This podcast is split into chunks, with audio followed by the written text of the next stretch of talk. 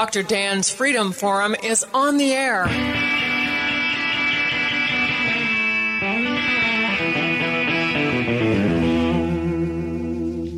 Never send to know for whom the bell tolls. It tolls for thee. Dr. Dan's Freedom Forum is a call to arms for those American patriots who, in the tradition of our founding fathers, will stand up now to defend the Constitution and the liberties that it guarantees to each citizen, to each of us. That is our mission to explain in a clear and concise manner the direct effect of each issue on the individual, on you personally not some anonymous being in a distant place, and to define in no uncertain terms the consequences of inaction. Let the battle begin. We are back with Andy Schlafly, General Counsel for the Association of American Physicians and Surgeons, a group of conservative physicians, a position he has held for two decades. He currently has a lawsuit pending against the Biden administration over its Disinformation Governance Board, which is kind of Orwellian Ministry of Truth. Andy Schlafly, welcome as a guest on Freedom Forum Radio. Thank you, Dr. Dan. It's such an honor to be on your wonderful show. And the reason for that, of course, is because of fear. What do we all fear most? We fear death. We feel illness and death. And if you have people who are supposedly scientists, medical scientists, come out and say, if you don't get the vaccine, you're going to die. If you don't take the treatments that we prescribe for you, you're going to die. The problem is they're just flat out wrong. And I once said to someone who was pushing vaccines, uh, to an unbelievable extent. And, and I'm fine with vaccines, but some, I spoke to someone, a little debate there, and they said, oh, well, you'll never, I'd never live with myself if I didn't triply vaccinate and, and take every vaccine, this, that. And I said, well, what we really need maybe is a vaccine against fear the vaccine against anxiety. That's what we really need. I mean, let's let's just cut right to the chase of this. Let's get a vaccine against fear and anxiety. And you know what? Not to digress too much here, Dr. Dan, but we have that. It's called the Bible. Pick up a Bible and read it, and you'll be vaccinated against fear and anxiety. That's a wonder, really a wonderful insight, and and it's really true, because you know uh, though the collectivists will never let a crisis go to waste. And here right. is their perfect crisis. You're afraid of death. You're afraid of illness. Right. Do it my way. Do it my way, or you're going to die. Right. You know? That's exactly right. And it's a shame all the people who did it their way and died anyway. All those people who went to the hospital thinking the hospital would help them. Instead, the hospital denied them access to inexpensive medication that you go to a poorer country and you can buy this medication, the cheap medication that's effective, you can buy it right off the shelf. Dr. Dan, I mean, that's that's the irony of this. And you look on Worldometers, a website that lists how countries are doing in fighting COVID, and the poor countries are doing better than the rich ones. Better than the United States and Europe, the poor countries are doing better. And why are they doing better? Because the poor countries, they allow you to get access to this effective, inexpensive medication. They don't put hurdles in there. They, they don't ration it. They don't monitor it. You just go into the grocery store and you just buy it like aspirin. You take it and you feel better. You move on. Well, you're absolutely right. I mean, we, we know that, that hydroxychloroquine, ivermectin, and a Z-Pak is what you use to treat COVID very, very successfully.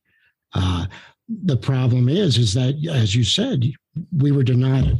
But you know, one of the things that troubles me most is that physicians who promoted that treatment are getting in trouble. Mm-hmm. That really makes me angry because as a physician, my job is to give patients anything possible that might cure them. My job is to cure them. I don't care if I have to use table salt. What difference does it make? They need not to die. right. under my care. And yet the government is coming and punishing me for saying the truth. That right. is what the problem is. It is. And in a lawsuit I filed back in 2020, a few months after this COVID hysteria started, I sought to get a court order requiring the government to release 100 million doses of hydroxychloroquine, which had been donated to our federal government by pharmaceutical companies for the purpose of treating COVID. So pharmaceutical companies, eh, eh, they, I, I don't agree with everything they do, but they they had this hydroxychloroquine. They donated to the government in an act of charity that should be applauded. They knew it might help. That's why they gave it to the government. And you know what the government did with that, Dr. Dan? They just sat on it. They refused to allow the public to get access to it. And I compared that to the time when Stalin withheld the grain from the Ukrainian farmers and they starved to death. And our government, our federal government, it's just a handful of these liberal bureaucrats. It's not, we're not talking about our military who are fighting to save our country or the many good people in government. I'm talking about a handful of liberal bureaucrats withheld 100 million doses of hydroxychloroquine, which had been donated to our federal government to distribute to the public, and they did not distribute it to the public. And by now, it's probably expired. I mean, we're more than two years later. They just let that rot in warehouses, apparently.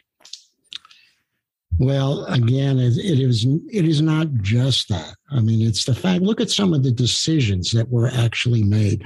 Look at that. Uh, the mayor of New York's decision. Here he has a hospital ship in the harbor, right? And instead, he sends sick people back to nursing homes. I mean, what do you call that?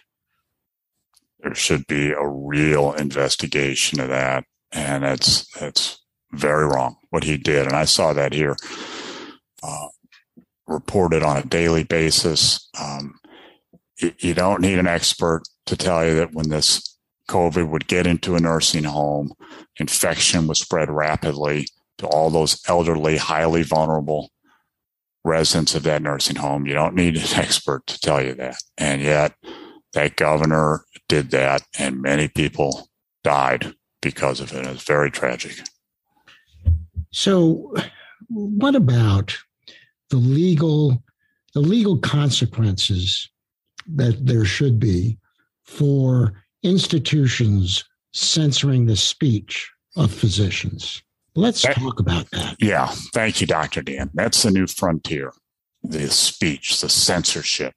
If you go back a generation when we were growing up, liberals were against censorship and they they liked to protest things and they liked uh, uh, no regulation on what they print or what they show on video. And the liberals were were very much against any kind of censorship. Now liberals are pro censorship. And their next campaign here is to censor political speech because they see that they cannot win this long term if we're allowed to tell the truth We've got the internet. We've got too many people out there who realize that the media is lying to them and the mainstream media is lying to them.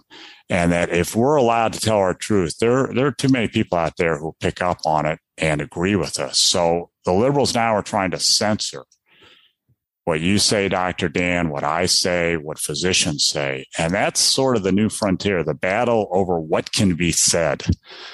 And we're talking about political speech here. We're not talking about any kind of speech that's uh, going to you know, really uh, hurt anybody or anything like that. No, we're talking about political speech.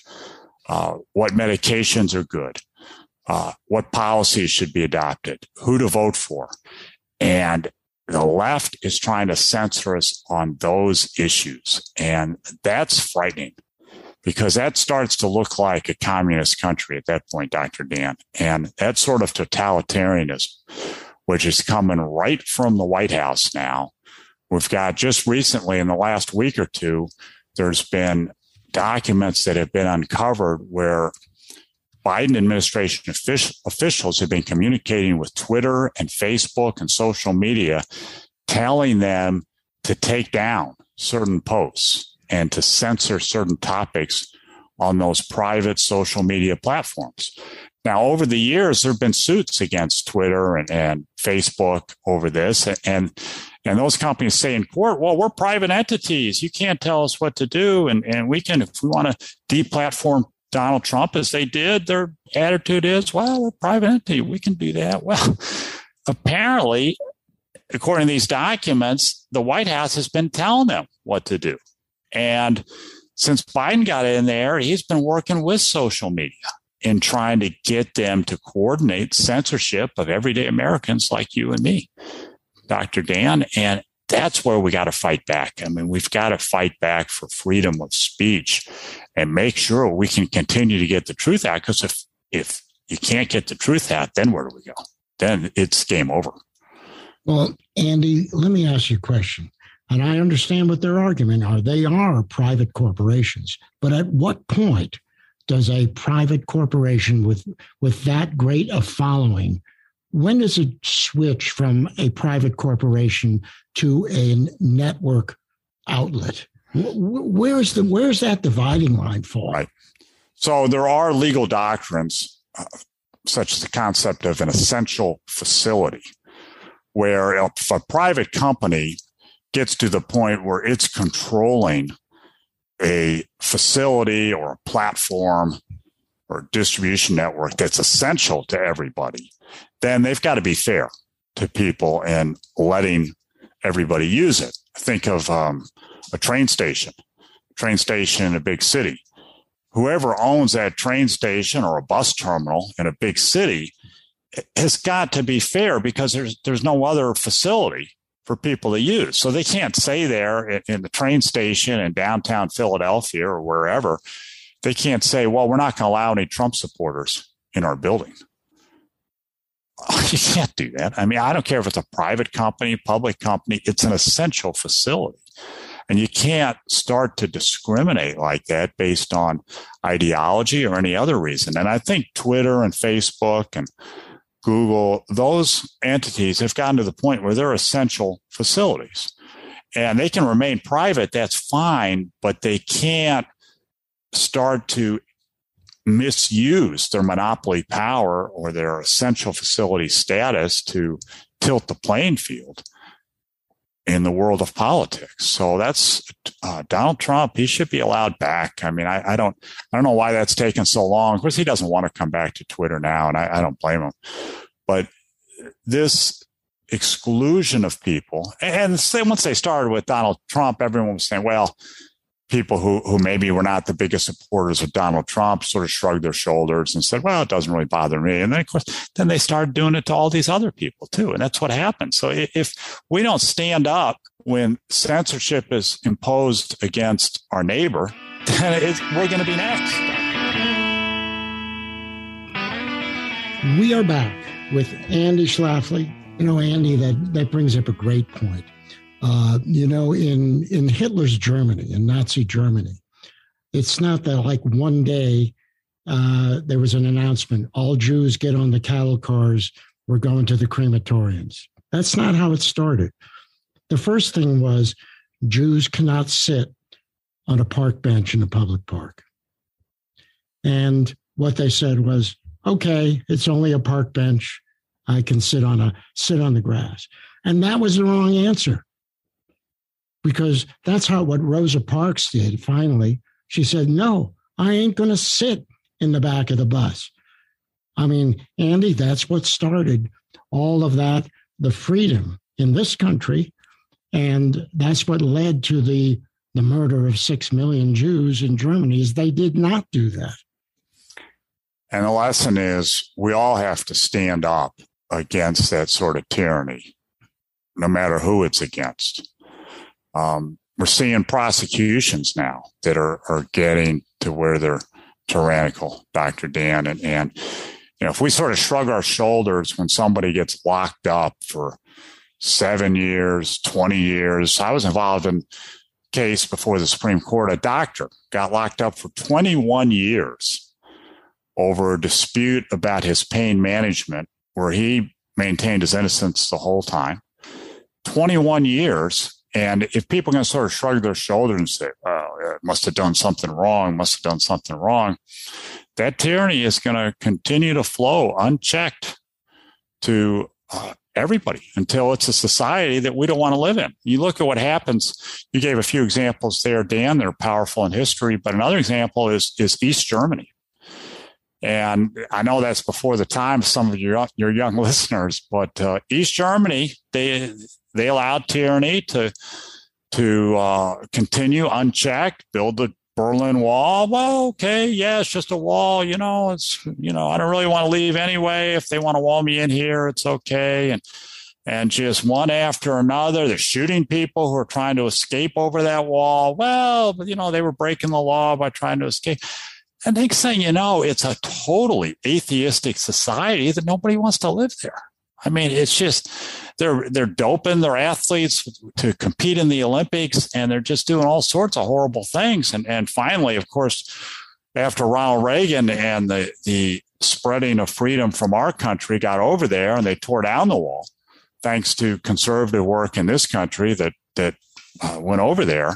Uh, they've turned that East Germany around, but it it took a while. It took a while I mean, to change that mindset. And they ended up prosecuting a lot of those people, Dr. Dan, who did that tyranny. But the point is to to object to tyranny when it starts, not wait until it, it's almost finished. Object to it when it starts. And Edmund Burke was an Irish statesman who many consider the founder of the conservative movement. And he has a wonderful quote about Americans back in the 1700s. And he said, Americans don't tolerate even a mere whiff of tyranny. You get even a whiff of that. You see tyranny a mile away. That's when we need to object. And that's what we used to do back in the 1700s. Well, Andy, you're absolutely right. And back in the 1700s, um, it was a little bit different back then. Uh, it's, it's interesting when you think about it. Um, it was kind of just perfect, perfect for a revolution. It took uh, it took a month round trip for the generals in this country to talk to the King of England. They had to get on a boat and sail there if you wanted to talk to someone, if you were in New York and you wanted to talk to someone in Massachusetts, you got to get on a horse and ride for three days. So I kind of, in my fantasy, I imagine, uh, you know, Samuel Adams and John Hancock, you know, and, and Dr. Joseph Warren sort of looking at themselves and say, hey, we can go off into the woods and have a little conference and foment a little revolution. They're never going to know. And then down in in Virginia, Patrick Henry and George Washington and Thomas Jefferson were saying, Hey, no one's watching us, man. Now is the time. And the problem for us nowadays, uh, as I see it, Andy, is that we have two generations of young people who have totally they totally don't know anything about the Soviet Union. They don't know about the Berlin Wall. They don't know about the Vietnam War. They don't know about communism. They don't know about the failures, the murderous regimes of Stalin and Mao Zedong. They don't know that. And here they are using the platforms of Facebook and Twitter and whatever. And to me, that's how they're getting away with that. That's why those platforms are really an enemy of freedom in that respect. How do we handle that? It's a real problem, Dr. Dan. And I've stayed off a lot of those platforms, yet there's so many people on them. I don't know that we can just avoid them and succeed either. And uh, the those platforms basically keep the truth from getting to the young generation, waste a lot of their time too. Uh, you, you can see very little of the Bible on those platforms. You can see very little of conservative principles on those platforms. Their, their format is really not conducive to having an intelligent discussion with anybody. I mean, Twitter limits the number of characters. Uh, Facebook, you get is really for photos, which I mean, how much you really going to get out of looking at uh, photos all day long? Uh, in the old days, people read. And if you go back to American colonial period, uh, Thomas Paine's pamphlet, Common Sense, it was read by something like one out of every three persons who could read read that pamphlet. It was like set the record, other than the Bible, being like the most read pamphlet in history. That guy Thomas Paine could write too. It just it's today it's worth going back to him. All you out there in the audience, and just go on the internet and find some of the stuff that Thomas Paine wrote because it's all public domain and freely available now. That man could write. I mean, it'll give you goosebumps today reading some of the stuff that he wrote. And that concludes another episode of Dr. Dan's Freedom Forum. Join the battle on our website, www.drdansfreedomforum.com the right to own private property that cannot be arbitrarily confiscated by the government is the moral right and constitutional basis for individual freedom. Everything, everything, everything gonna be all right this morning.